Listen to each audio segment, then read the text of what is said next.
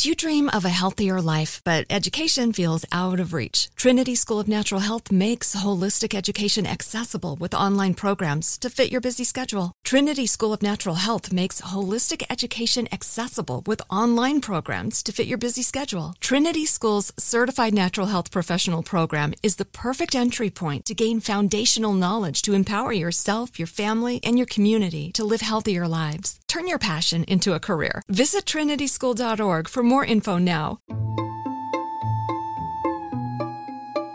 Our world is full of the unexplainable. And if history is an open book, all of these amazing tales are right there on display, just waiting for us to explore. Welcome to the Cabinet of Curiosities.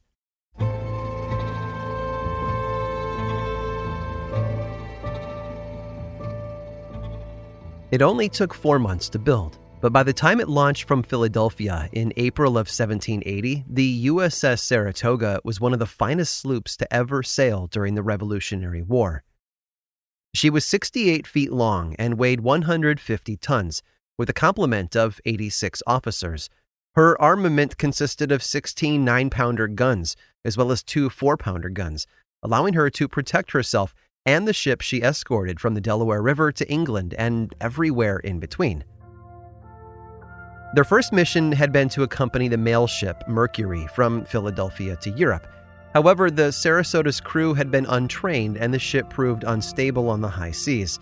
As a result, it was relieved of its duty so its captain, John Young, could whip his men into shape while awaiting further orders. He taught them how to run the ship as a team and operate the guns, turning the Saratoga into a formidable vessel despite her size. They spent the next year sailing in pursuit of enemies along the eastern seaboard, capturing British cargo ships and escorting them back home to have their contents sold, bringing much needed funding to the Continental Army. After several successful missions, including a recent recapture of a British brig named Providence, it was time for the USS Saratoga to return to Philadelphia for some minor repairs, and then it would begin the biggest mission of its career. In December of 1780, Captain Young and his crew set out for the Caribbean. Their destination? The Isle of Hispaniola, where they'd received word that a cache of French military supplies were awaiting transportation back to America. Once the ship reached the tropical waters off the coast of the island, one of the merchantmen aboard spotted a British sail not far from their position. The Saratoga went to investigate, and when they got close enough, they fired a four pound shot across the ship's bow. Now identified as the Resolution, the enemy ship turned to attack. The return fire didn't do much damage to the Saratoga, but Captain Young's crew managed to seriously injure the other vessel, forcing them to surrender. He sent a small prize crew to take the Resolution up to Delaware for processing and auction, escorted by the Saratoga. They reached their destination on New Year's Day of 1781, dropped off the Resolution, and set sail once again for the Caribbean hours later. As they reached Florida, the Saratoga caught another enemy ship, the Tonyn, after an intense struggle. Toward the end of January, the Saratoga arrived on the coast of Haiti with the Tonyn in tow, the prize ship was handed over to the French Admiralty Court while the Saratoga awaited the French military supplies that it had originally come for. The governor of a local French colony asked the Saratoga to accompany the other continental frigates in the harbor on their way to Jamaica, which Captain Young was only too happy to oblige. After all, his job wasn't just to capture enemy ships, but to escort allies to safety as well. A full month passed before the convoy of frigates and merchant ships left the coast of Haiti, one last time bound for the Caribbean. Three days into their journey, however, they spotted two sails off to the west. The Saratoga took off in pursuit of the rogue ships, one of which surrendered right away. Captain Young tasked a crew headed by his midshipman, a man named Penfield, with commandeering the latest prize. Young and the Saratoga planned on going after the other ship. Penfield watched as the Saratoga pursued the second ship when high winds nearly capsized his newly acquired vessel. Correcting the ship only took a few minutes, but by the time he'd steadied it and glanced back up at the ocean, the Saratoga was gone. It hadn't faded off into the horizon or sailed out of view behind something larger. It had simply disappeared, utterly and completely. And the Saratoga, along with its crew and Captain Young, were never seen again. Curious.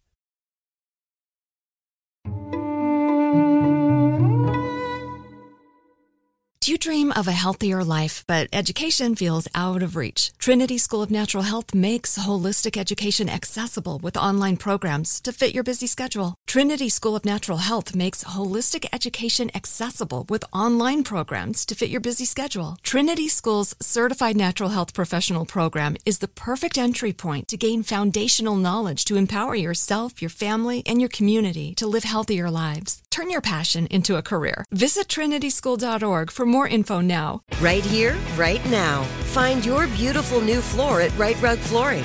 Choose from thousands of in stock styles, ready for next day installation, and all backed by the right price guarantee. Visit riterug.com. That's R I T E R U G.com today to schedule a free in home estimate or to find a location near you. 24 month financing is available with approved credit. For 90 years, we've been right here, right now. Rite Rug Flooring. Whether you're a savvy spender maximizing your savings with cashback rewards, a thrifty rate watcher seeking the lowest interest, or a travel enthusiast looking for extraordinary perks, Kemba Financial Credit Union has a visa to complement your lifestyle and unique needs. Apply today at Kemba.org to unlock a limited time 2% cash back on purchases and pay 0% interest on balance transfers for an entire year with a new visa from Kemba. You deserve a card that works for you. Restrictions apply. Offer ends June 30th, 2024.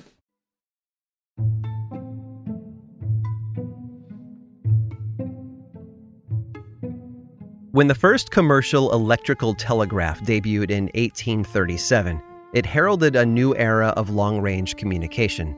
Everyone knows about Samuel Morse and his system of dots and dashes, but it was the device created by William Cooke and Charles Wheatstone that really put the telegraph on the map. Their telegraph consisted of a series of needles that pointed to letters on a board with the help of electromagnetic coils. For early operators who didn't want to bother learning a whole new language, the Cooke and Wheatstone telegraph proved easy to use, and thus it was widely adopted. In fact, its use in catching the murderer John Tawell in 1845 probably helped the public and other organizations accept the telegraph in their daily lives. But no invention, no matter how useful, stays the same forever. It is iterated upon to increase efficiency and reduce cost. The Cooke and Wheatstone system was easy to use, but it was expensive to maintain. It also took longer to send simple messages. The Morse code system, while appearing more difficult to learn at first, was eventually adopted and understood by skilled technicians who could distinguish letters by the length of intervals between clicks. Then they would write out the messages longhand on a piece of paper.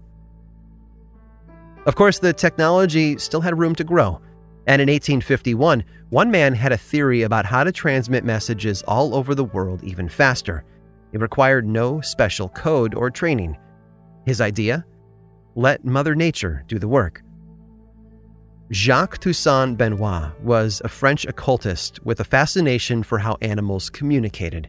For example, he suggested that when snails mated, they secreted a special fluid that allowed them to talk to one another telepathically. He called it sympathetic communication, and he believed the connection worked immediately anywhere in the world, no matter how far apart the snails were. Benoit, however, had no money to construct his snail telegraph, so he convinced a Paris gym owner named Monsieur Triat to provide him a place to stay and a small allowance after having convinced him how important it was that he brought his work to fruition. A year went by, and Triat demanded to see what his hospitality had earned him.